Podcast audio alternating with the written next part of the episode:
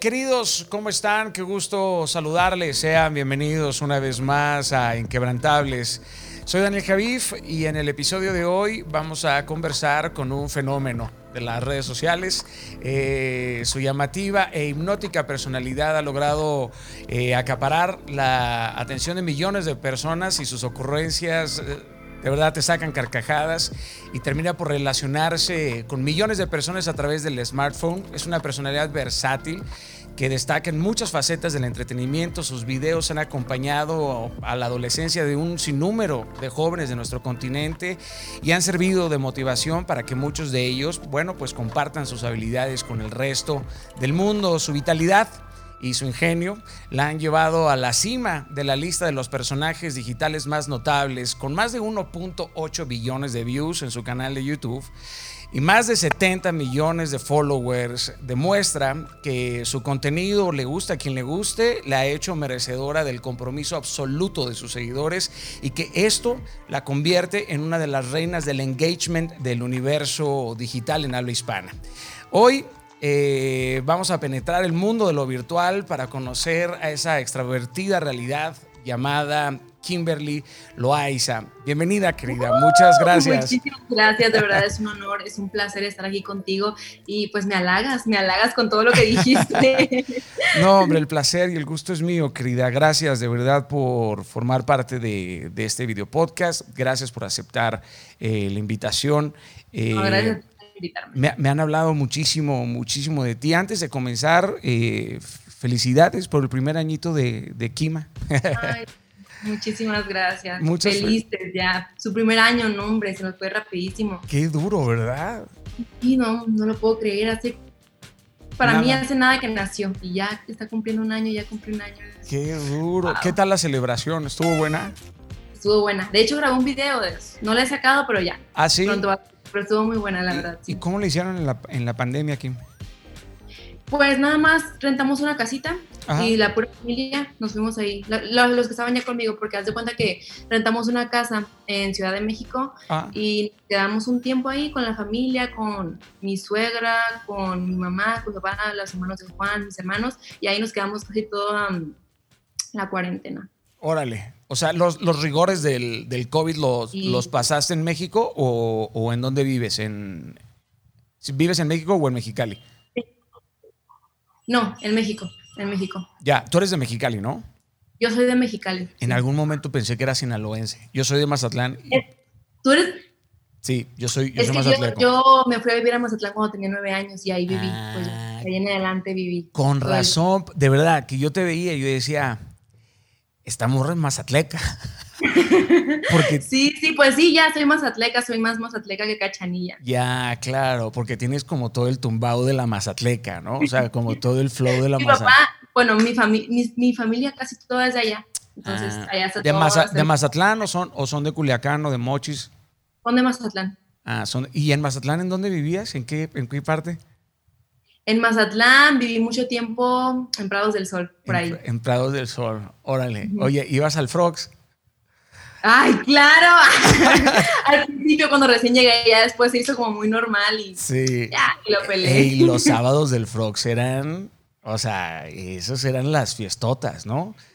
Eran la, era la fiestota. ¿Eras fiestera o no eras fiestera? No, no, nunca fui fiestera, fíjate. ¿No eras fiestera?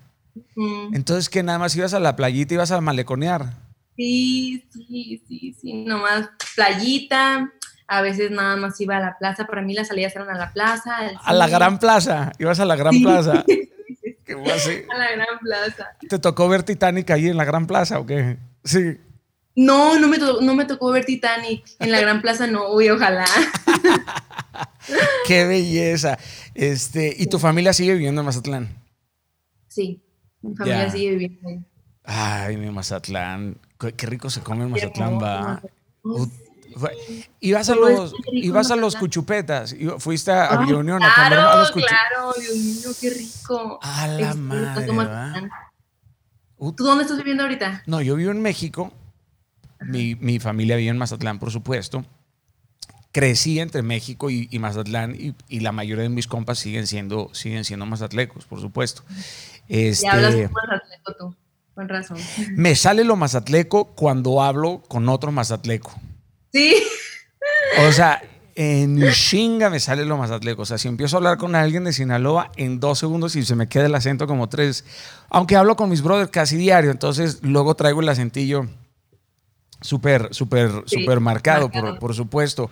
Oye, todo este asunto de la, de la pandemia, me imagino que para una persona tan ligada a las redes sociales eh, como tú, cuyo trabajo siempre está eh, delante de una, de una cámara, eh, ¿cómo has estado viviendo estos, estos retos? ¿Qué, ajustes te ha traído esta, esta pandemia, Kim?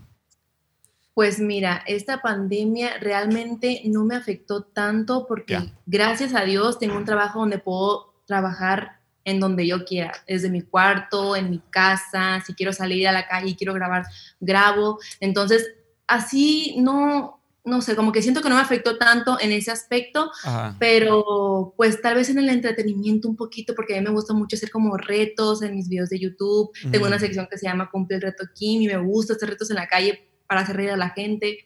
Tengo una sección también que se llama Doña Lupis, que yo me he visto así como una viejita y salgo a la calle a hacer bromas a la gente, como que me caigo y ahí van atrás de mí porque se cayó una viejita y así, pero realmente así de afectarme, afectarme, no siento que me haya afectado. O sea, realmente no cambió la dinámica de tu canal. No.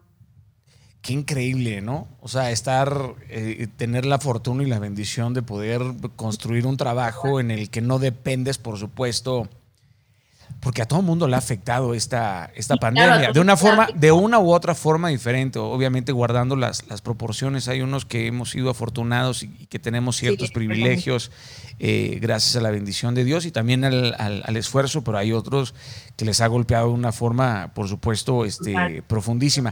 Fíjate, Kim, que siempre que he buscado una referencia tuya, apareces bajo el término de youtuber, pero a ti, ¿cuál es el título con el que más cómoda te sientes? Pues mira, el título con el que más me siento así como bien es como creadora de contenido. Porque realmente no soy solo youtuber, ¿sabes? Soy TikToker, soy cantante y que solo se refieren a mí como youtuber es como como que te etiquetan de una forma de una forma no tan no tan global. Claro, como content, como hago muchas cosas, no solo hago videos para YouTube, también hago videos para Instagram, también hago videos para TikTok, para YouTube, hago canciones, entonces me gustaría, me gusta más a mí como creadora de contenido. Ya, oye, ¿y estás de acuerdo con el título eh, de influencer? ¿O, qué significa para ti esta, esta palabra? Porque ¿en qué pues, consiste? sí, para mí también es, sí, está bien, o sea, influencer para mí influencer es también que te dedicas a crear contenido en internet, ¿sabes? Como que haces videos, como que eres eh, Instagramer, todo eso. Pero eh, como soy también cantante, no tanto como que influencer es como que no, es que hay, gente hay gente que sí le gusta y hay gente que le molesta muchísimo no o sea, a mí no me molesta en lo absoluto hay, a mí, banda que sí se siente me dicen cantantes si me dicen eh, creador de contenido me da igual. Mira, el público... me gusta más creadora de contenido. De acuerdo, de acuerdo. Bueno, crear contenido es un, es un trabajo mayor, sin duda, eh, porque representa, representa un trabajo abismal, de lo cual hablaremos un poquito más, más adelante. El público tiene muy claro, por supuesto, lo que hace un cantante, lo que hace un escritor o lo que hace un artista plástico, pero me gustaría que le platicaras un poco a la audiencia qué hace exactamente una persona como tú que se dedica a generar tanto contenido en las redes, en las redes sociales? O sea, ¿cómo, cómo, marcas, tu, cómo marcas tu día? Porque, o sea, tienes YouTube, eh, TikTok, tienes Instagram, tienes Twitter y tienes Facebook. O sea, tienes cinco canales a los cuales les entregas contenido diferente. O sea, no haces mirror content, no es como que subes el mismo contenido a todas las redes sociales. Platícale un poquito a la audiencia para que comprendan el trabajo pues, que hay detrás de todo esto.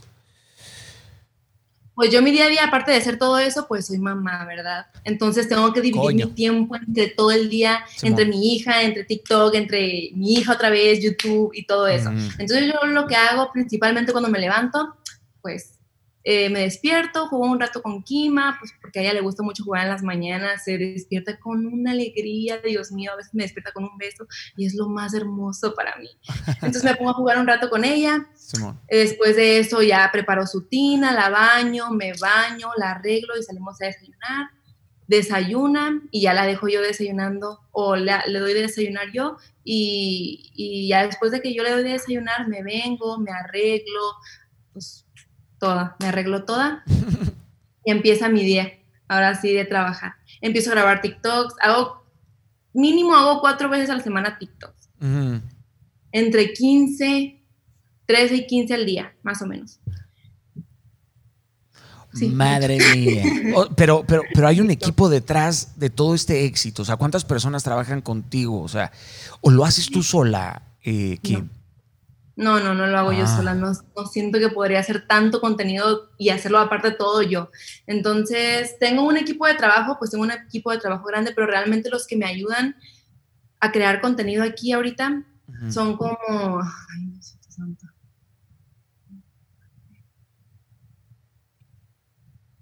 me iba contando. Sí, sí, está bien, es que está, está bueno. Son como, son como cuatro personas. Como cuatro personas. Pero cuando empezaste, tú empezaste editando todo tu, todo tu contenido. O sea, haces una paleta de contenidos. O sea, hay una hay un timetable de contenidos de hoy voy a grabar de YouTube tantos videos de TikToks y hay una preproducción, una producción, una postproducción y luego... Sí, yo tengo, mi semana acomodada. Yo saco cuatro días de la semana voy a grabar TikToks, un día de la semana voy a grabar un video para Instagram y un día de la semana voy a grabar un video para YouTube. Y ya esa es mi semana. Ya aparte, pues, que si salen videos musicales, o que si sale cualquier otra cosa. Pero pues ¿cómo escoges, cómo escoges los temas, los conceptos? O sea, ¿cómo vas desarrollando o es un tema que te nace? O sea, no es como que, esta semana quiero hablar de específico de esto o cómo pues, nacen. Por ejemplo, en YouTube, es que sí, si me nace, por es que si me nace lo hago, pero me pongo a buscar como cosas que a la gente le gusta ver o que me piden, entonces ya, lo voy apuntando, tengo una, una nota donde tengo varios videos de YouTube, donde tengo varios videos de Instagram y ya los hago. Pero sí es como que me pongo a pensar un día y digo, a ver, ¿qué puedo hacer en YouTube? Y los escribo, escribo también los de Instagram, a veces me pongo a guardar también, cuando no estoy haciendo TikToks, me pongo a buscar TikToks o a pensar en qué puedo hacer nuevo. ¿Qué hacías antes de hacer eh, todo este contenido, Kim? Antes de hacer videos, pues me dedicaba a estudiar. ¿Qué estudiabas? Y eh, estaba estudiando la preparatoria y terminé la preparatoria. Hasta ahí la dejé porque después empecé con YouTube. Ok, pero ¿y en qué trabajabas antes de que empezara con todo este éxito? Mucho, mucho tiempo con mi mamá y mi papá, pues una empresa familiar. ¿Qué hace, qué hace, qué hace tu mamá y tu papá, si se puede saber? Ellos tenían un, una empresa, era una, era una videra. Una videra. yo era como la, la recepcionista, la que recibía, la que anotaba. Qué toda madre. O sea, trabajabas con tus jefes ahí. Sí, sí, trabajaba con ellos, contestaba el teléfono. ¿Y cómo, se te ocurrió hacer tu, tu, primer video? O sea, ¿cómo fue? Pues mira, yo ya tenía como, como que siempre me ha gustado eso de hacer videos. Porque cuando tenía mis tiempos libres, me llevaba mucho con mis primas de allá de Mazatlán y hacíamos videos de risa. A veces los subía a una prima, los que les gustaban. Y así nos la pasábamos haciendo videos, e incluso videos en la calle. Ay, no, hacíamos tantas cosas. Sí. Que algún día, algún día, si Dios quiere, lo voy a sacar para que vean todas las ocurrencias que hacíamos. Por favor, ahí en los monos, en los monos bichis del malecón de Mazatlán. Sí, sí, nos la pasábamos ahí en el malecón haciendo bromas a la gente. en las, en las pulmonías, echando carrilla. Sí, sí, sí. Es que para la gente que no sabe, en Mazatlán, las mujeres en Mazatlán son bien carrilludas. Y que ser carrilludo, pues son, son, son muy bromistas. Tienen un sentido del humor aparte. No es que sea un sentido del humor pesado, sino, este, pues, pues puede ser, son jodonas. Sí, algo, algo. La verdad, son, son, son, son, son jodonas. Mis primas son, son rejodonas y, y tienen un carácter súper súper duro y son bien confrontativas, la neta. También las mías, también las mías. sí? es, algo, es algo muy del sinaloense, es algo muy del, del, sinaloense. Eh, ¿Qué pasó por tu cabeza cuando un video tuyo pasó de 10 mil views a 100 mil views y luego un millón de views? ¿Cuál fue el video y qué fue lo que pasó por tu cabeza? No lo podía creer de verdad, era algo impactante para mí. ¿Cuándo iba a decir que a mí me iba a estar pasando eso en la vida? Pero ¿cómo fue? Cuéntame. es que, bueno, mira, todo empezó. Empecé en YouTube porque Juan, el papá de mi hija, él empezó primero en YouTube, pero antes de eso hacíamos videitos para, para Facebook. y, pues yo le ayudaba a veces, yo, yo no hacía videos para Facebook, yo solo le ayudaba a él. Entonces le, a él también le gustaba mucho eso y empezó a ver pues que lo estaba apoyando la gente, y se hizo un canal de YouTube, a él le fue un poquito más difícil crecer, pero pues ahí poco a poco. Y una vez me metió a mí y a la gente le gustó verme, pedían más videos conmigo y yo, ay, qué padre, ay, están pidiendo. y, Tan más atleca tu mano. y me dijo, ¿sabes qué? Deberías de, hacer tu canal. Y yo, ay, ¿en serio? No, no, no, no. No, pero yo creí que voy a hacer videos. No, no, no, no, no sé, no sé, no sé. Me dijo, piénsala, piénsala, deberías de hacerlo. Y ya como que me fue convenciendo poco a poco y yo, la voy a hacer. Hacer un video, voy a hacer un video, mi primer video en YouTube, a ver qué pasa. Y ya hice mi primer video y pues la gente que ya me conocía gracias a Juan me empezó a seguir porque mucha gente también me, decía, ay, Kim, hace un canal, quiero verte más. Y pues como que me motivó, la verdad. Y ya, pues así empezó. Y los primeros videos yo le hice una broma a Juan y fue el primer video que más me pegó. Le hice una broma de que estaba embarazada, pero de otra persona. Porque en ese momento estábamos... a la madre, brother, eso, eso está muy duro, bro. O sea, le hiciste una broma, le hiciste una broma, ¿qué le dijiste? Juan, eres, ¿qué crees? Eres el, eres el endulzas pero no engordas. no, pero es que en ese momento, en ese momento no estábamos como en una relación, ¿me explico? Estábamos separados, pero nos hablábamos y hacíamos contenido y no sé qué. Y pues en ese momento se me ocurrió hacer una broma de que estaba embarazada, pero no era. Oh, shit. Ya, pues esa fue la primera broma que me pegó. ¿Y eso lo subiste a YouTube? Sí. ¿Y cuántos, views, cuántos views tuvo eso? Ay, bueno, pues ahorita ya no lo he revisado, pero me acuerdo que así la primera semana llegó a un millón. Y yo, no manches, no manches, no puedo creer que mi primer video que viralizó fue este. Y ya pues empecé, empecé como a ir viendo qué tipo de contenido le gustaba ver a la gente, ¿me explico? Qué locura. Qué locura. Y después de ahí continuaste haciendo más y más y más videos. Sí, continué haciendo más bromas. Pues, Juan, ¿Juan de dónde es? Él es de Mazatlán. Ah, él, él es de Mazatlán también. Sí. Ah, salió chingón el huequito. el chamaco. No tengo el gusto, no tengo el gusto de conocerlo. Hace poquito me empezó a seguir, lo empecé a seguir. Y empecé, empecé muy buena onda, la verdad. Él también debería hacer una entrevista contigo. Sí, se ve, se ve que es un buen, un buen muchacho. La verdad es que empecé a entender un poco toda esta dinámica eh, y todo el morbo que hay detrás de, personalidades y, personajes como, como ustedes. La verdad es que como fenómeno social es digno de estudio eh, antropológico, porque, o sea, si lo analizas, que tú, tú abriste tu cuenta en el 2016. 2016. Pero al momento del día de hoy tienes más de 24 millones de seguidores. O sea, han pasado cuatro años, o sea, eh, todo ese proceso es, no es exponencial, o sea, se, multiplicó al, al, ciento por uno. Ahora, eh, empezaste a entender, me imagino, la dinámica poco a poco, ¿no? De que tenías que eh, hacer contenido, de que tenías que mantener una comunidad, luego el compromiso de mantener esta comunidad, de desarrollarte creativamente, no crebrarte creativamente. Y luego me imagino que la sinergia entre tú y Juan también hizo que se potencializara todo lo que ustedes este, eh, desarrollan. Siempre me he preguntado, ¿cómo es que funciona ya cuando, cuando se acerca la primera marca para hacerte una oferta comercial? O sea, es, es por los seguidores, es por el engagement, es por... ¿Cómo funciona? Sí, pues por el engagement. Porque puedes tener muchos seguidores, pero a lo mejor ya no tienes el mismo, el mismo engagement sí. No, porque tú, o sea, tú eres como la reina del, engagement. O sea, yo veo tus videos o, tú, o subes algo en Instagram. Tres millones de views y pinche mil comentarios. No, no, lo digo de forma despectiva, sino son miles y miles de comentarios. Y yo digo, holy, esto está muy, muy, muy duro. Y las marcas eso es lo que buscan, ¿no? O sea, sobre todo porque quiero que, las chavas, los chavos que, buscan entender también esto, que más allá de, sentirse inspirados, que también es un negocio sostenible, es un negocio bonito y que puede ser brutalmente este, próspero. ¿Cómo llegó la parte económica? ¿Llegó a ti una oferta comercial o fuiste tú quien decidió a comenzar a hacer rentables tus videos o a buscar marcas? Pues fui yo. O sea, yo no es que empecé en YouTube porque quería ganar dinero de esto. Simplemente empecé porque me gustaba lo que hacía Juan, me gustaba porque de hecho pues, al principio cuánto puedes ganar es muy mínima la cantidad que puedes ganar apenas para sostener eh, tu canal de YouTube, para comprarte una camarita, para comprarte un aro de luz.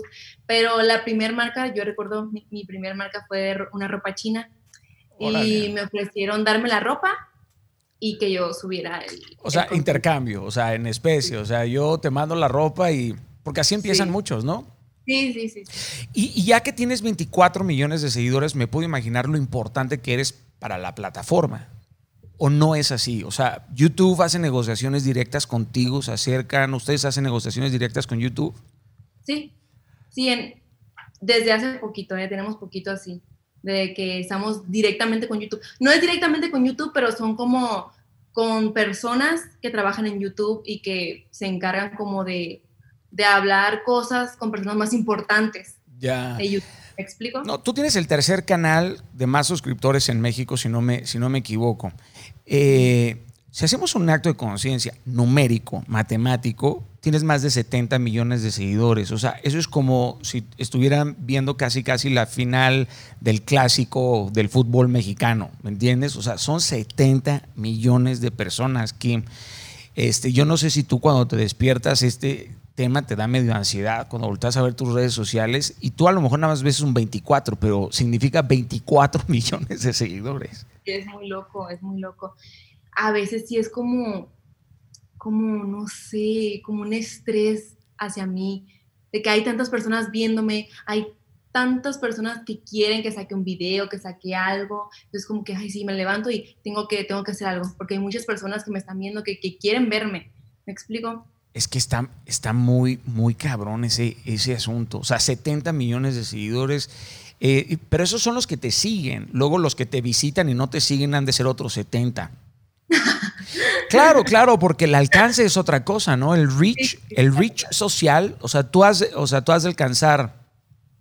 Mira, si tengo yo la fortuna, guardando las proporciones, de llegar a 50, 60 millones de personas semanalmente, me imagino que tú con 70 millones has de llegar a 200, 300 millones de personas semanalmente aproximadamente.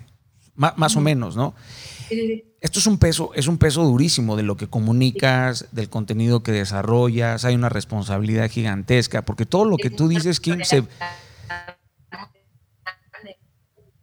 Sí, es una responsabilidad muy grande. Tienes que, tienes que pensar bien todo lo que estás diciendo, tienes que hacer bien las cosas porque hay muchas personas que te ven, hay muchos niños, muchos adolescentes.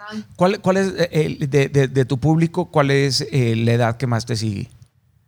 Es de 18 a 24 años. O sea, son, son chavos, es una, es una generación realmente, realmente este, joven. Sí. Oye, una pregunta, ¿sigues con el proyecto de tener una marca de cosméticos?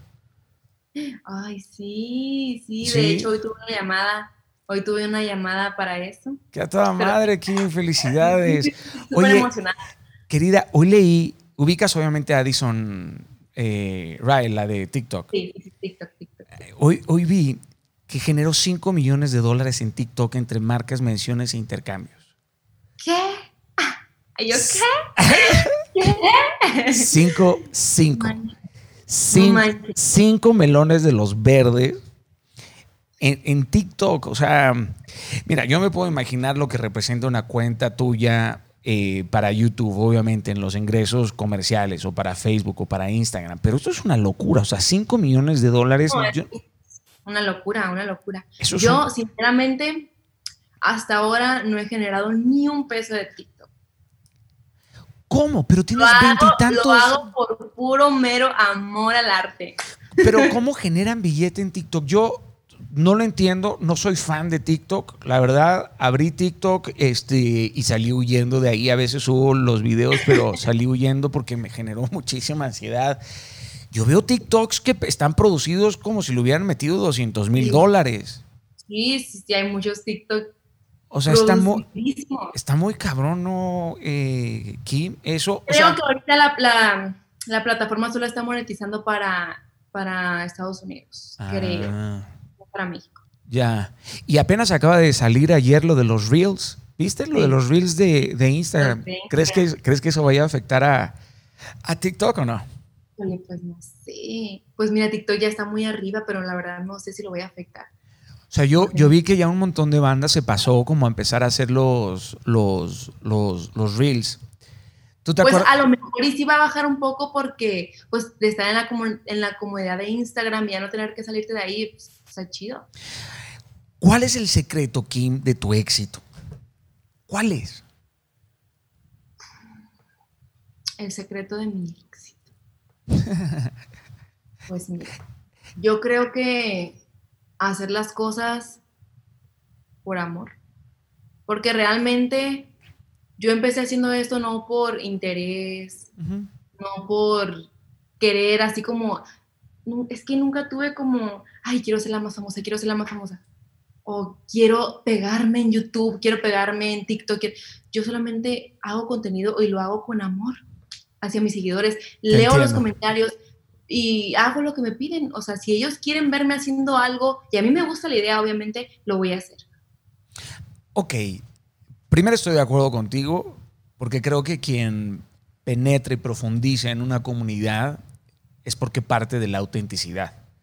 O sea, creo que lo tuyo es muy probable que parte del ingrediente de tu éxito, de la receta de tu éxito, tenga que ver con la generosidad, la autenticidad y ojo, y ser auténtico en las redes sociales es un reto, cabrón.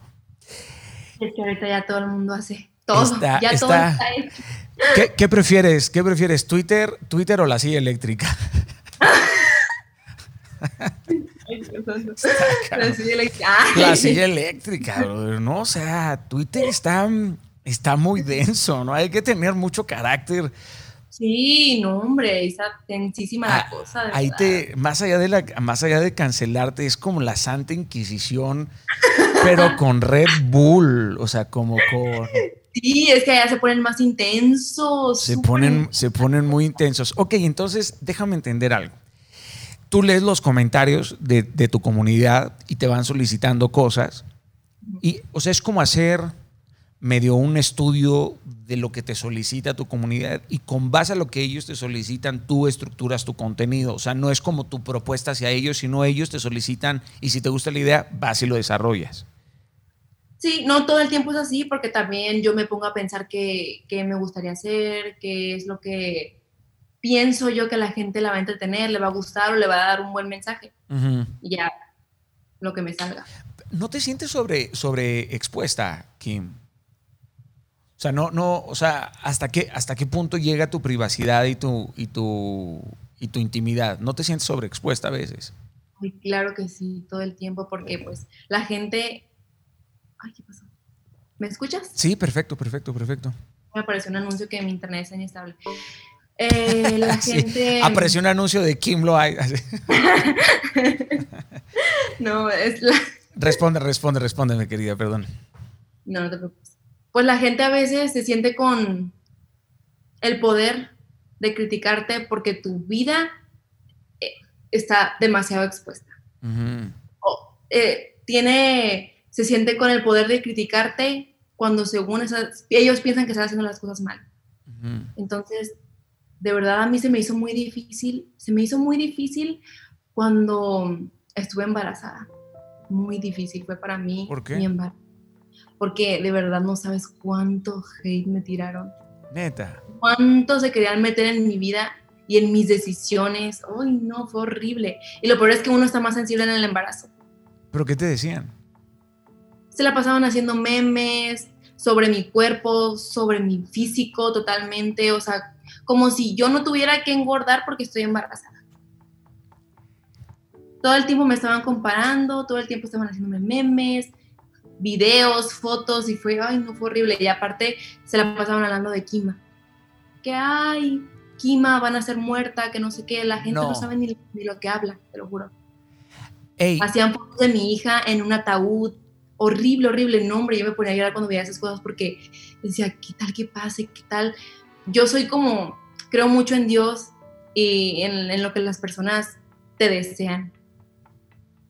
Entonces yo decía, no, hombre, es que lo están deseando tanto, están deseando que tanto que pase esto que siento que va a pasar y me ponía a orar, me ponía a llorar de verdad. Preferí en el embarazo no ver absolutamente nada, no ver ningún comentario, no meterme a comentarios de fotos, videos, de absolutamente nada porque me, me dolía mucho internamente. Claro, me imagino que, o sea, te pueden empujar hasta una depresión, ¿no? Sí yo hasta sentiste en una depresión porque no quería salir de la casa, me sentía así como que insegura. No, y la gente que pueda escuchar esto podrán a lo mejor pensar, bueno, ahora se hace, se toma la postura de víctima, ¿no? Exacto. Y la insensibilidad. Yo nunca, nunca en el embarazo lo mencioné porque dije, no, ahorita es cuando más están tirando hate y van a decir que lo hago para que me dejen tirar. Pero ahorita pues ya la verdad Pero es chistoso porque si tú dices eso, la gente como que se pone más rabiosa, ¿no? O sea, como que si te ven, como que si te ven sí, sufrir. Si débil, así como que si te ven así tristes, cuando, ay, empiezan así a tirar. Sí, si ya te ven, si te ven en el suelo, todavía te patean y te quieren ver arder. Es cierto, sí, estamos en la verdad, esa fue la etapa más difícil eh, que he vivido respecto al hate. ¿Y cómo la, Ajá. Pero ¿cómo la, ¿cómo la superaste? O sea, tenías ¿Qué? Como con tus papás, con Juan, este... Juan, sí. Juan fue el que me ayudó mucho en el embarazo. Muchísimo. Ey, pero nunca, nunca... O sea, nunca agarraste y, güey, voy a ir a terapia, o sea, güey, porque este tema...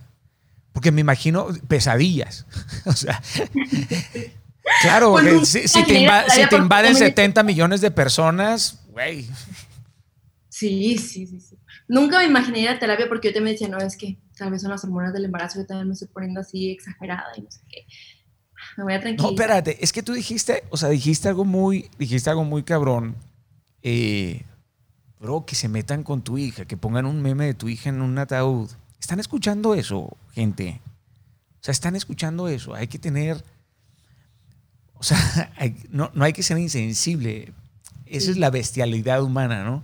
Fíjate que a, mí una vez, eh, yo amo a mis haters porque luego son los únicos que están pensando 24 horas en ti. La neta, ni, siquiera, ni, siquiera tu mamá. Pero, pero luego sí hay comentarios, por supuesto, que duelen, porque cuando se meten contigo igual lo sabes medio sobrellevar. Yo, yo no siempre lo sé sobrellevar, tampoco voy a, a, dármelas de, de, muy chinguetas. Eh, hay unos que sí me han dolido, hay unos que son verdad y esos también duelen y hay que aprender a aceptarlos y que te ayuden, y que te ayuden a crecer. Pero una vez eh, también subí una foto con mi mamá y un vato escribió, ojalá y tu madre nunca tuviera parido. Debería de estar arrepentida de haber parido una, no sé, no sé qué adjetivo utilizó. Y mi mamá nunca se mete a las redes sociales. Pero como era una foto con ella, yo la tagué y se metió y leyó los comentarios. Y mi madre pues tiene más de 70 años. Y me habló mi mamá destrozada, güey. O sea, estaba destrozada. Me, hizo, me decían, hijo, pero ¿por qué me dicen eso? O sea, ¿por qué me dicen que ojalá yo no, no o sea, que por qué no, que por qué no te aborté? O sea, y mi madre no entendía y yo tratando de explicarle, ¿no? La dinámica de, no, es que explícale a una mujer de 70 y tantos años la dinámica. este, Y cuando le empecé a explicar la dinámica, como toda buena sinaloense, hijos de la chingada, ya antes, no, hombre, me voy a meter a contestarle. Le digo, no, jefa, alivian, aliviánate, aliviánate, porque si, primera, tú no te tienes por qué meter a contestar. Este, la voy a borrar. Si la borras, el que te va a agarrar a chingazo soy yo. Me decía, me decía Delia. Me decía Delia, yo te voy a agarrar a chingazo. Nada que vas a borrar. Escuincles babosos, no sé qué. Pero estaba destrozada al inicio porque pensó que era alguien que realmente me conocía. Que me digo, mira, mamá, hay gente, hay gente que, que tiene un hueco en el alma y, y, son muy insensibles y, y hay que tener también mucha misericordia de ellos y, pensar que esas personas puedan también estar pasándola muy mal y que te utilizan a ti como recipiente de su veneno, ¿no? Y, tenemos cierta responsabilidad al, al, exponernos en el ecosistema digital. Y nos toca, nos toca obviamente sobrellevar eso. Ahora, pero a ti hay algo que te sucedió muy duro, que pasó del mundo digital al mundo físico. Eh, eh, denunciaste un robo en tu casa. ¿Qué, ¿Qué, fue eso? O sea, tuvo que ver con, con, el pedo digital, Kim. O sea, se metieron a robar a tu casa. Se metieron a robar a mi casa. La verdad, ese robo estuvo súper raro, nunca lo he contado. Porque realmente se metieron, pero no se llevaron nada. Ay, cabrón. ¿Cómo es eso, Kim? O sea, se metieron, pero ¿qué? ¿Se metieron a hurgar o como.? Se metieron por la parte de arriba de mi casa, supuestamente esto, porque es que es muy raro porque la parte de arriba está abierta y la parte de abajo también. Dicen que se metieron por la parte de arriba y por la parte de abajo salieron. Pero se metieron y pues en mi casa está todo. Ay, qué loco. Solamente se, se, metieron a robar, había una caja fuerte y es todo lo que se llevaron.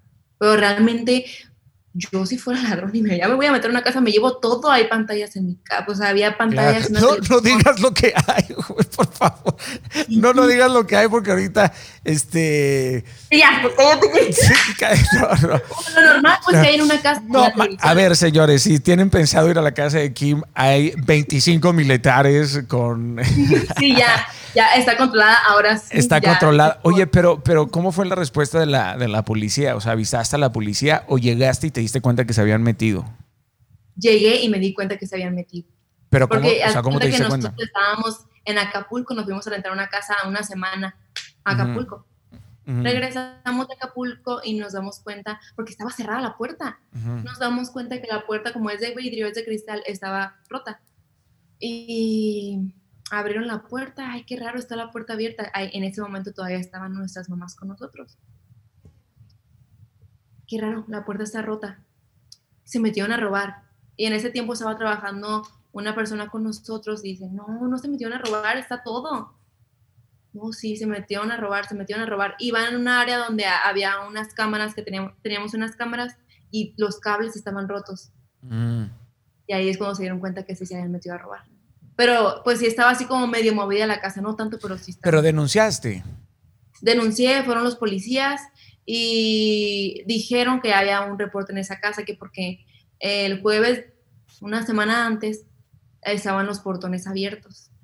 Como que se dejaban abiertos los portones. ¿Te tuviste que cambiar de casa o te quedaste en esa casa? Estoy rentando esa casa, pero aún no he podido como liberarme del contrato, pero ya no estoy viviendo ahí. ¿Pero has hecho algo para reforzar tu seguridad? Sí, pues ahorita sí ya tengo. ¿Tienes, ¿tienes escolta? Claro. Ahora, después de eso, sí. No, y luego puede haber, yo no sé si, es un fan o alguien muy freak, este, clavado, enamorado, enamorado de ti. ¿Nunca te han llegado mensajes así? No, fíjate que nunca me han llegado mensajes, pero una vez sí me asusté mucho porque hubo una persona que no me... Ay, dice, ¿tú no te acuerdas de dónde fue la persona? Es que no quiero mentir, pero no me acuerdo. no quiero mentir, qué adorada eres. Gracias, no mientas, no mientas, no es necesario. o sea, te voy a poner una... Dubai, por ejemplo. Ejemplo, porque la verdad no me acuerdo. Ajá. Y la persona, yo vivía en unos departamentos y esa persona se quedó afuera del departamento gritando, Kimberly, y en ese momento vivía con otra persona. ¡A la madre! Sí. ¿Pero Vengo de muy lejos. ¿Y sabía dónde vivías? Sí, súper loco. ¿Pero qué? Dime una... Viajó desde súper lejos a mi casa donde A la madre, no, hombre, me cago de miedo. Ahora, ¿cómo le haces para las historias? Porque, fíjate, eh, yo estando una vez en, en Sevilla, cenando con mi esposa, yo no soy de hacer muchas historias, la verdad. Y mi esposa hace una historia en el restaurante. Ah, sí, no sé qué, no sé cuánto, no sé qué. Y me cayeron 15 personas. Pero, pero, brother, era una mesa. O sea, la gente ubicó la mesa, el, el salero, la servilleta. Son FBI, yo no sé cómo le hacen. Yo también una vez tuve una historia. Yo llegué a un hotel de Ciudad de México. Normal, salió la cabecera, normal. O sea, había gente afuera al otro día. Así de, sí, claro, yo esa cabecera la conozco y todo así, puercas. Puercos y puercas. Son unos puercos, hasta las cabeceras conocen, se las... No, yo, yo salí y encantado, encantado obviamente de la vida de... Encantado de la vida de, este, de, atender y demás. Hey, ¿tú tienes un horario para postear? O sea, ¿siempre posteas en el mismo horario o posteas a la hora que se te pegue la gana? Pues casi siempre posteo a la hora que se me da la gana, pero trato de tener un horario que no sea tan tarde, donde crea que la gente está dormida o está trabajando, yo qué sé. Bueno, ahorita ya todo el mundo está como más tranquilo por esto del coronavirus, pero sí trato de tener un horario como entre una y cinco de la tarde, ejemplo. Oye, eh, con todo ese asunto de revuelo de índole personal que, hubo respecto a, la intimidad de, ustedes, ¿por qué la gente se, afana tanto con este asunto? ¿O ustedes, ustedes les gusta, les gusta darle candela a ese asunto? ¿O, les vale, les vale madres? No, no, no, no. no es que está muy denso eso, ¿no? Está muy denso. ¿Sabes por qué? ¿Sabes por qué me enteré yo, mm, eh, Machín? Porque... ¿Pero de qué te enteraste? A ver, estamos en el mismo, en el mismo canal, en el mismo rango. No, yo nunca entendí el pedo, la verdad. Yo nunca entendí ni más. Ahorita me lo explicas tú si, si, si quieres. Pero yo subía, yo subí una frase y creo que Juanito la retuiteó. Ok. Hace poco. Sí, hace poquito, que tendrá un mes, yo creo, o menos. Y luego, en otra de mis frases, te empezaron a taguear un montón a ti. Y yo decía, ¿por qué taguean tanto a esta chica? Y luego vi que era trend topic el asunto. Nunca entendí, yo nunca entendí ni madres. Pero yo dije, esto es un asunto, obviamente, entre, entre Kim y, y, Juan y otra, y otra morra. Pero yo, pues no, la verdad no entendí absolutamente nada pero me daba mucha ternura porque, porque posteaban una frase que tenía que ver con el amor y que tenía que ver con el, con el, con el perdón. Y a mí me pareció súper bonito, por supuesto, el, el, asunto. Yo me sentí muy honrado, pero porque como me pasa seguido, ¿sabes? O sea, como que alguien postea una frase de lo que yo escribo y se la comparte a otra persona y es parte, es, es, parte, de mi, es parte de mi deleite, es parte de mi delicia, ¿no? Que, que algo de lo que yo escribo pueda servir para otras personas. Pero esto se volvió muy, muy intenso porque mi timeline se convirtió en Kim y, en, y, en, Juan. Explícame qué fue lo que pasó, por favor, si es que se puede saber. Bueno, te voy a contar así súper rápido, no tan detallado, porque pues... Si te, sientes, si, te sientes, si te sientes cool, porque la verdad es que no, no estoy interesado en ese morbo, pero está bueno saberlo. No, es que sí, la verdad sí fue algo difícil porque, pues te das cuenta que Juan, no sé si conozcas el Team Phoenix, ahorita ya. no, no, yo quiero aprender. el ex Team, es, es, que no puedo decir el nombre de la empresa. Ok. el ex Team. El ex Team. Ok. Bueno, se salió de ese team y se vino con nosotros, entonces como que quedaron un poco enojados sobre ese tema y bla, bla, bla. Y pues aprovecharon cualquier cosita para sacar unos videos íntimos de Juan con otras personas. No sé si los viste. No, no, en lo absoluto. O sea, sacaron, sacaron videos íntimos. Sacaron un video, o sea, íntimo, íntimo. Íntimo, íntimo, íntimo, íntimo, íntimo. Ay, qué poca madre. Sí. ¿Lo subieron en las redes sociales o lo, o lo amedrentaron con el video? O sea, sí lo, subieron. ¿Eh? O sea, lo subieron. Sí, e-, eran dos videos súper íntimos, lo subieron a redes sociales. Y todo. Qué, poca madre. Y eso obviamente... eso, eso fue de hace años ya. Te estoy hablando de unos aproximadamente seis años y hasta ahorita lo sacan a la luz. Una chamacada, una chamacada de, morro. Sí, pues es que estaba chiquillo en ese tiempo, tenía ah. unos 17, 18 años más o menos. Ay, el sinaloense. y yo no sé, la verdad, cómo llegaron esos videos a las manos de esas personas. A lo mejor Juan en algún momento de distracción dejó su celular y por hacer una malillada, pues agarraron su celular y se pasaron los videos. Imagínate cuánto tiempo los guardaron. Hay que estar muy enfermo para ese pedo, ¿no? O sea, según yo, no, y hay, que, hay, que tener, hay que tener una rabia muy dura para poder. Claro, ahora entiendo por qué fue Dren Topic, por supuesto. entonces, pues Juan y yo nos dimos un tiempo, entonces por eso yo creo que estaban, me estaban guiando a mí del perdón. Ah, ok. O sea, eso causó conflicto en ustedes como pareja. Pues un poco, mira, y es que yo sí entiendo que pasó hace mucho tiempo y que pasó en el momento. Es que yo ya sabía, pero nunca había visto sus videos, porque en su momento me enteré lo que, lo que, eh, lo que hizo, pues. Ya. Pero es que en ese momento estábamos muy niños y él tenía 18 y yo tenía unos 16 años, 15 años. ¿Cuánto tiempo llevan juntos, Kim? Siete años. Ah, bueno, ojalá me toque conocer igual a, Juan. Qué padre, qué padre. ¿Y, y, tienen nada más un, un hijo entre los dos? Sí, sí, uno. Ok, él no tiene. Un, hijo nomás. Él no, tiene, él no tiene hijos aparte. No. Ni tú. ¿Van a tener más hijos? Eh, no sé. no, todavía no sé. Es que estamos en una relación así como difícil.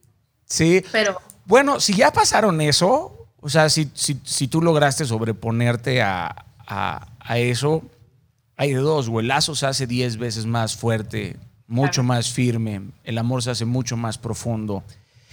Porque el perdón y el olvido, a veces el olvido es uno de los caminos del perdón, pero cuando el perdón proviene desde lo más genuino y Dios entra en la ecuación, logras acordarte de eso, pero ya sin que te duela.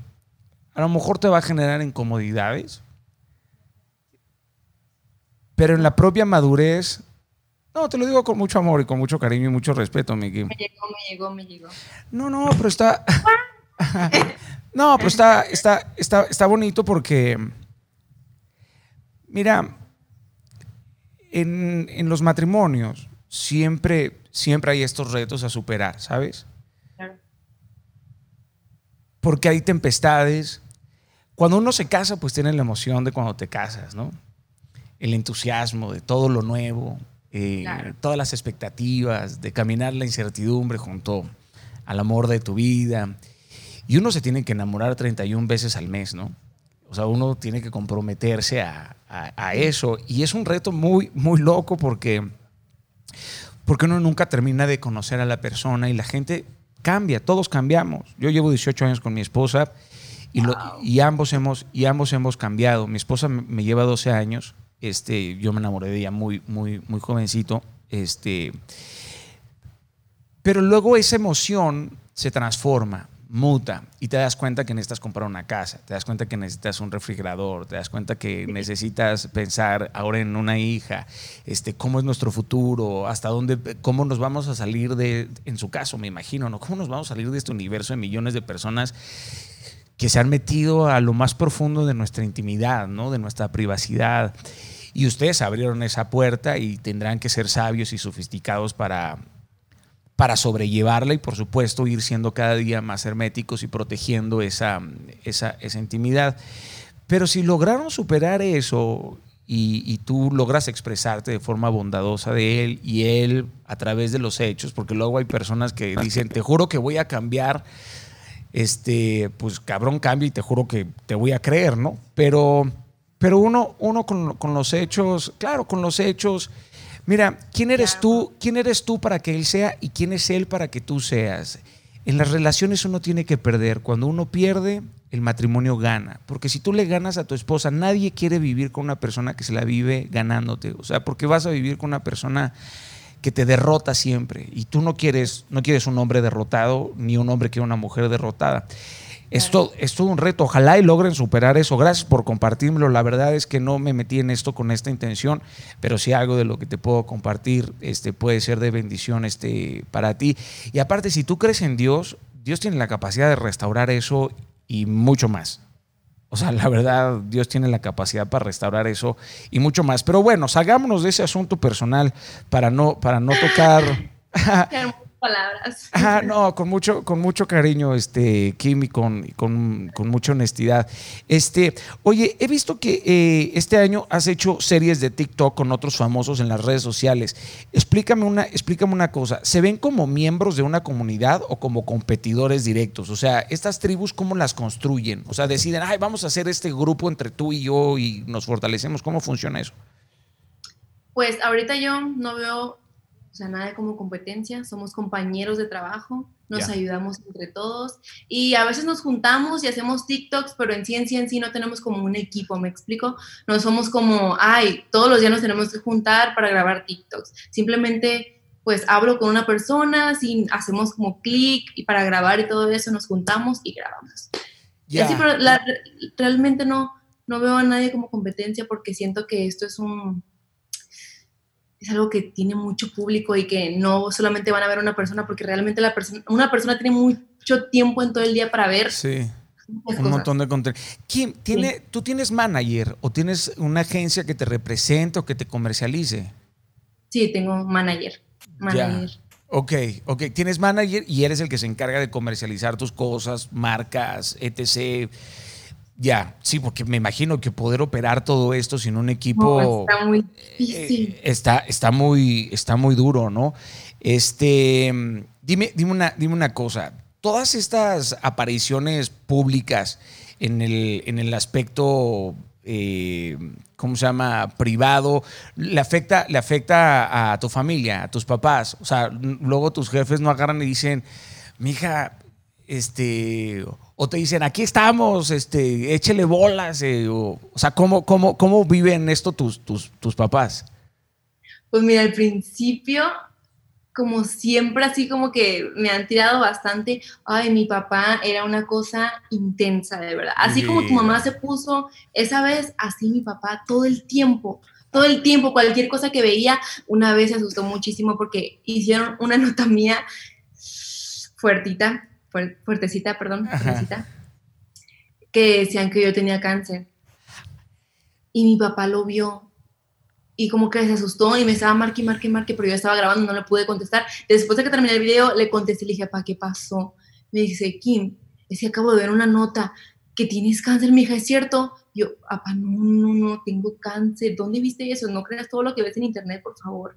O sea, bien feo. La que sí se ha puesto bien intensa es mi abuela. Mi vida. ¿Qué te dice la abuela? Mi abuela es como super hijos de la Mi abuela se ha. Mi abuela se ha agarrado a contestar comentarios en Facebook. mi nieta es mejor. No, no, no, mi nieta es esto, porque me han dicho que soy eh, transvesti y no sé qué, y ay, una vez le puso a una persona así, ¿crees que estás vestido? Pues pregúntale a Juan a ver si es cierto. Ay, no, cosa seria de abuela, de verdad. No, pero... La abuela, la abuela, la abuela es de Mexicali. Sí, mi abuela es de Mexicali. Cachanilla le salió. Hijo de la chingada el calor que hace en Mexicali, ¿no? ¡Oh, intenso! Intenso. En la canícula. Eh, eso es en agosto, ¿no? Como eh, la, la, temporada de más, de más calor. ¿Qué le dices a tu abuelita? No, abue, aliviánese. No, por favor, no hagas eso, abuela. Una vez en la gira, eh, una señora me empezó a gritar así cosas. ¿Qué hija eres una pu? Que no sé qué, que sabe cuánto. Y yo, pero señora, ¿qué le hice? Mi abuela agarró la bolsa. Así, a ver. le quería pegar a la señora. No, abuela, espérate, no. Eso fue, ¿dónde fue? Fue en Tijuana. Mi abuela es muy intensa. Es que está, está cabrón. ¿Dónde está el límite entre lo público y lo privado, no? O sea, este, entre el. Entre lo, entre lo sentimental noticioso y lo íntimo, ¿no? O sea, estos días. O sea, ya la, la gente, la gente te, te mira de una forma diferente, como si le pertenecieras. O sea, como si, como si tu vida le. Exacto. Eso es, esa es la palabra, como si yo les perteneciera, como si yo les tendría que rendir muchas explicaciones de lo que hago con mi vida, de lo que he sido. Pero bueno, ya después te vas acostumbrando, te vas acostumbrando a todo eso y solamente lo evades. No, pero Está, está, está, cañón ser tolerante ante eso, ¿no? Luego, mira, uno es tolerante ante la, ante la violencia y luego se vuelve violento. Y empezamos a convertir eso en, en nuestra realidad, pero es una realidad quebrada, es un espejismo realmente haciendo un corte al día de hoy, ¿qué hubieses hecho diferente si hubieras, si pudieras hacer algo diferente? O sea, ¿cambiarías algo de todo lo que has vivido hasta el día de hoy? Yo siento que no. Yo siento que no cambiaría nada porque, pues no sé, como que las cosas que he hecho en el pasado me han convertido en lo, me han convertido en lo que soy ahora, ¿me explico? Sí, sí, pues claro, entre los desiertos y las brisas te han, traído hasta acá. Sí. No siento que realmente cambiaría algo de mi pasado. Yo, yo he visto eh, parte de tu contenido. Haces tutoriales de maquillaje, recetas, este, retos. Eh, pero, pero vives evolucionando siempre el contenido y llegaste a la música, ¿no? Empezaste a hacer, este, que se ve que te apasiona machín el asunto de, la música y de cantar. Este, pero hace poquito vi que hiciste un asunto de caridad. ¿Cómo, cómo, cómo, fue, ¿Cómo fue eso? O sea, quisiera tocar ese, ese tema porque has publicado otro tipo de materiales, pero te vi entregando dinero en diferentes zonas. O sea, ¿cómo fue como la relación con, con el público? ¿Cómo se te ocurrió eso? Pues mira, yo me puse a pensar mucho en toda la gente, o sea, me puse a pensar en lo bendecidos que estamos por poder tener ese tipo de trabajo, que podemos trabajar en donde sea y que, pues como sea, el, el COVID no nos afectó tanto como a las demás personas. Hay muchas personas que quedaron desempleadas, que necesita, o sea, que yo sentía que sí necesitaba que apoyar a esa gente. Entonces una vez me puse a pensar qué podía hacer para ayudar. Y se me ocurrió Em, regalar dinero. Porque primero dije, ¿será que regalo despensa? Pero después, es que no solo despensa es lo que necesitan, sino también a veces es medicina, que si un bebé se enferma, que si alguien se siente mal. Entonces lo primero con lo que quise ayudar fue con dinero. Yo sabía que yo sabía bien que subiendo ese video iba a haber mucho hate, porque a la gente no sé, como que no está acostumbrada a ver ese tipo de actos y cuando los ve los critica en lugar de no, mejorar o por lo menos hacer algo, compartir el video para que más gente se motive a hacer algo así. Sí, la, la hace, hace tiempo que entrevisté a, a don Francisco. Eh, platicó conmigo para, para, Inquebrantables y me decía, él es el fundador del, del Teletón eh, en, la, en, Latinoamérica, él es el creador del Teletón en, en Latinoamérica. Y me decía que en, eh, que en Latinoamérica, hasta la fecha, todavía la gente no entiende, por supuesto, la filantropía. En el caso de lo que tú hiciste es caridad, es, eh, por eso, por ejemplo, sí hay un abismo de diferencia, pero el acto de la generosidad cuando se comparte en otras partes del mundo suele ser muy aplaudida. Y, la gente pues, se siente obviamente honrada cuando ve a alguien hacer algo por, por otros. Pero parecería que a lo mejor en nuestro país todavía no hay ese cambio, ese cambio de chip. No sabía que te habían tirado hate, la verdad es que yo vi que regalaste 10 mil dólares y dije, carajo, el simple hecho de prepararte para ir y hacerlo, ¿cómo, o sea, cómo definiste a quién, a quién lo ibas a dar? No, no me lo imagino, pero el simple hecho de, intentarlo y de, de hacerlo, sea, el, propio acto es, es, es hermoso. Eh, ¿qué, te, dijeron? Ah, ¿Por qué lo subiste? No tienes por qué andar presumiéndolo. Sí, eso se hace eh, fuera de cámara, que no sé qué. Yo también lo he hecho fuera de cámara.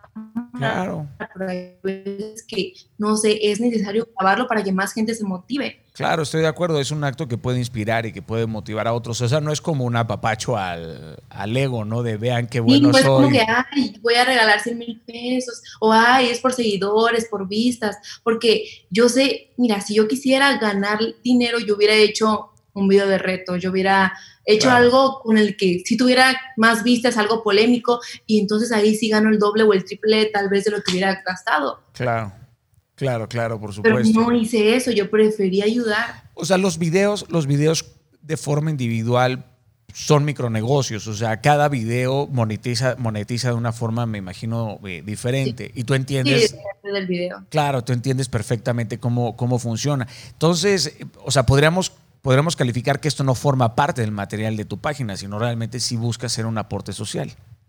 Claro que sí. sí, sí. De hecho, dije Adelante, adelante, perdón.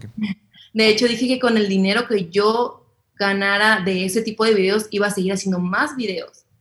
Después de regalar eh, los 100 mil pesos, subí otro video a la semana, ahí sí regalé despensas. Y aparte le metí dinero a las despensas. Es que, ay, no sé, la gente a veces se toman las cosas demasiado... Sigue, síguelo, síguelo haciendo, porque si, si buscamos cumplir las expectativas de todos, hay personas que logran cumplir las expectativas de todos, pero lamentablemente se niegan a sí mismas, o sea, buscan cumplir los deseos de todos y, que, terminan frustrados. Y mira, cuando aceptamos que estamos frustrados, por fin aceptamos lo hipócritas que somos. Y es muy liberador decir lo hipócritas que somos. Porque todos hemos sido hipócritas en algún momento. y es muy liberador, la verdad, es muy liberador decir, güey, yo también he sido un hipócrita, también he tenido doble moral, pero, pero también es reconciliador, ¿no? Porque es una bonita llave a la libertad del individuo, de mirarte a la cara y decir, caray, me es difícil ser quien soy, pero voy a buscar la forma de cada día ser quien soy, aceptar quien soy luego ser quien eres, porque el reto es descubrir quién eres. Ya cuando descubres quién eres, el pedo es ser quien eres, ¿no?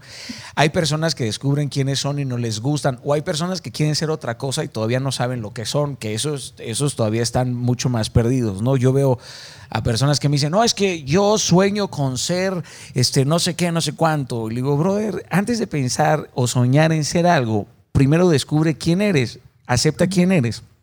Sí. Y con lo poco que crees que eres, te va a ser más que suficiente, brother. Con los pocos talentos que tienes, si tú no menosprecias ninguno de tus talentos, tienes la absoluta capacidad de transformar la historia del universo entero. Porque cuando hay amor, cuando hay pasión, cuando hay diligencia, cuando hay entrega, cuando la motivación de nuestros actos en nuestro caminar diario tiene una motivación bella, de servir, de generar un aporte a la sociedad. Y habrá millones de personas que seguramente se preguntarán, Kimberly Loaiza, ¿qué le aporta a la sociedad? Pues aporta alegría, aporta comedia, aporta descanso, entretenimiento, aporta esto socialmente. Y al fin y al cabo eres alguien que se ha atrevido a ser quien eres a pesar de todas las críticas y de todo lo que te han dicho que a lo mejor muchos pensarían que tú no mereces estar ahí, pero al fin y al cabo tus hechos aplastan. O sea, uno puede negociar lo que sea en esta vida, uno puede debatir con palabras, con retórica y ganar una discusión, pero los hechos, o sea, la verdad se revela en los hechos, ¿no? Y hay algo porque, porque el público no se equivoca, Kim. La gente no se equivoca.